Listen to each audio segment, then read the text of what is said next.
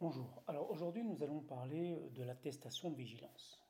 Donc l'attestation de vigilance, plus particulièrement euh, pour les agents euh, commerciaux ou les agents euh, immobiliers. Donc les agents immobiliers, donc ce sont des, prestataires de services en profession libérale pour lesquels ils travaillent pour des entreprises comme Century 21, on ne va pas faire de la pub. Euh, mais euh, voilà, vous avez à peu près, euh, ou ADA,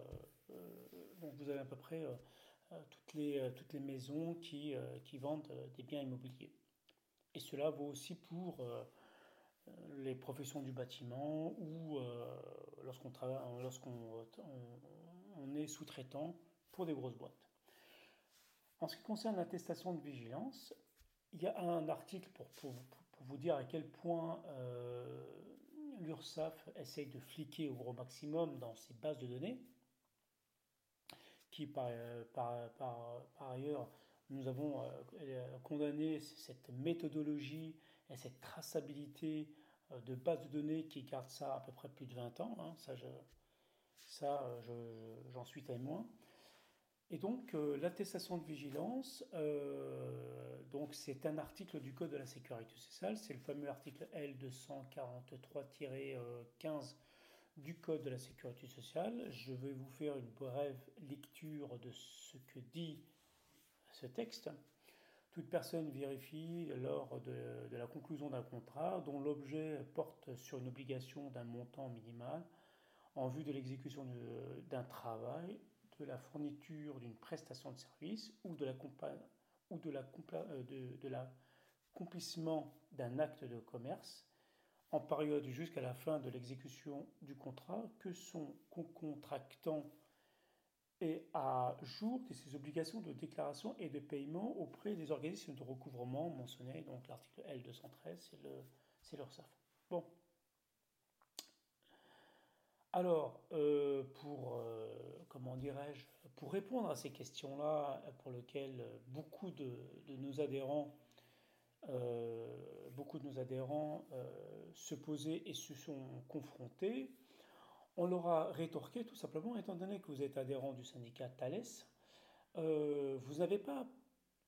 à, comment dirais-je, vous n'avez pas à l'application de cet article-là, donc l'article L243-15 du Code de la sécurité sociale, pour la bonne raison, étant donné que vous n'avez pas souscrit aux URSAF, même si vous exercez en France, eh ben, euh, vous êtes exonéré de cette, de cette attestation de vigilance. Pourquoi? Pour la bonne raison, c'est que vous avez souscrit à un régime légal obligatoire qui est en Pologne, par exemple, en Bulgarie, au Luxembourg, en Suisse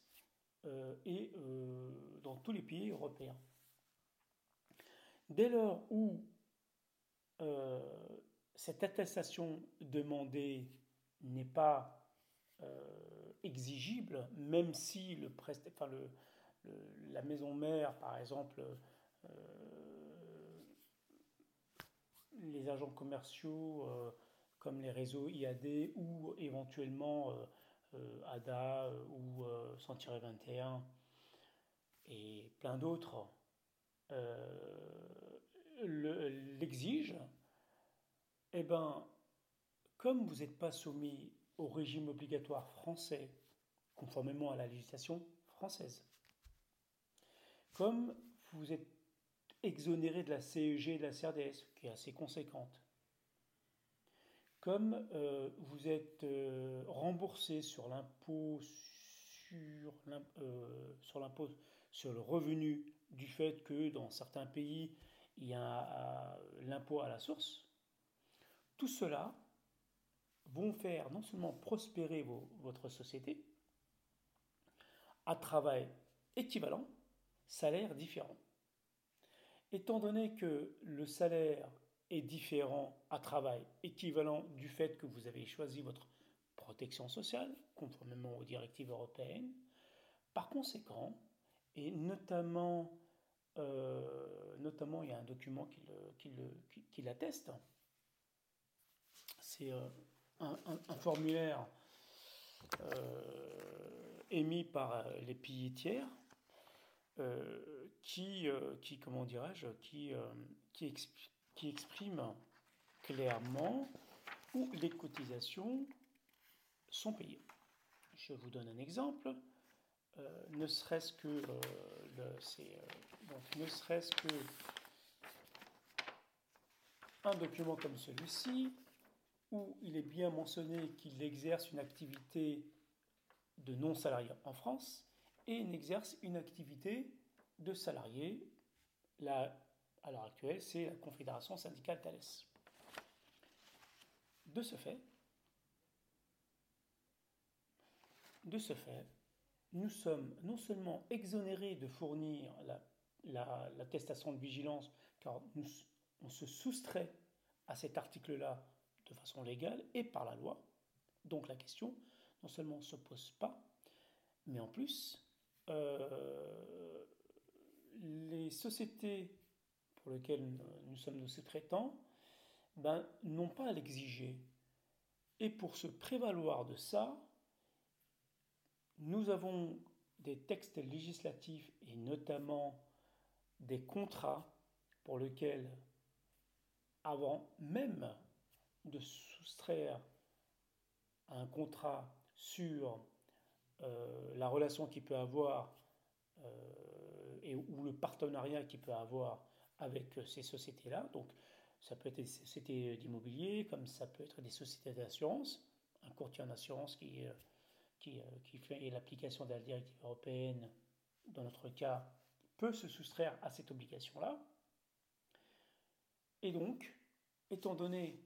que tous ces paramètres-là, qui sont très avantageux, ne serait-ce qu'en termes de remboursement de la sécurité sociale, en termes d'exonération de certaines contraintes, parce que nous estimons que c'est une contrainte, euh, le fait qu'on nous impose la vérification si ceci, lui a payé cela, ceci a payé, euh, cette personne a payé euh, leur SAF, l'autre il conteste les cotisations parce que les montants sont en règle générale faux. Et donc à partir de là, nous, nous avons un allègement dans l'esprit un allègement administratif du fait que nous avons soustrait de façon légale des cotisations en dehors d'un système français, bien qu'on ait, nous sommes entrepreneurs français. Le résultat, vous pouvez le constater, que au préalable, nous avons fourni un contrat en bonne et due forme, en application de la directive européenne. Alors, il se peut qu'il y a des juristes qui ne connaissent pas cette directive parce que, ou des avocats qui ne connaissent pas cette directive et par conséquent, comme eux, ils ont l'habitude de faire l'application stricto sensus des, euh, lois franco-françaises, eh ben, euh, ils trouveront une certaine irritation euh, à se soustraire de cette obligation qui n'en est pas une. Voilà, je voulais vous faire cette vidéo qui m'a permis de, vous dire tout simplement que vous pouvez être exonéré de cette demande d'attestation de vigilance, car euh, pour nous elle est nuisible, et elle n'a pas lieu d'être du fait que nous sommes déjà dans un régime légal obligatoire qui ne se situe pas en France, mais dans un pays européen. Je vous dis à très bientôt pour ce, cette, information. Si vous avez aimé cette vidéo, ben, n'hésitez pas de mettre un pouce, partagez-la, et si vous avez des questions, surtout n'hésitez pas à nous envoyer un mail sur contact@ thales.fr ou éventuellement sur euh, notre chaîne YouTube ou Facebook ou Instagram ou Telegram ou sur notre podcast. Vous trouverez euh, tous les liens sur, sur, sous cette vidéo. Je vous dis à très bientôt.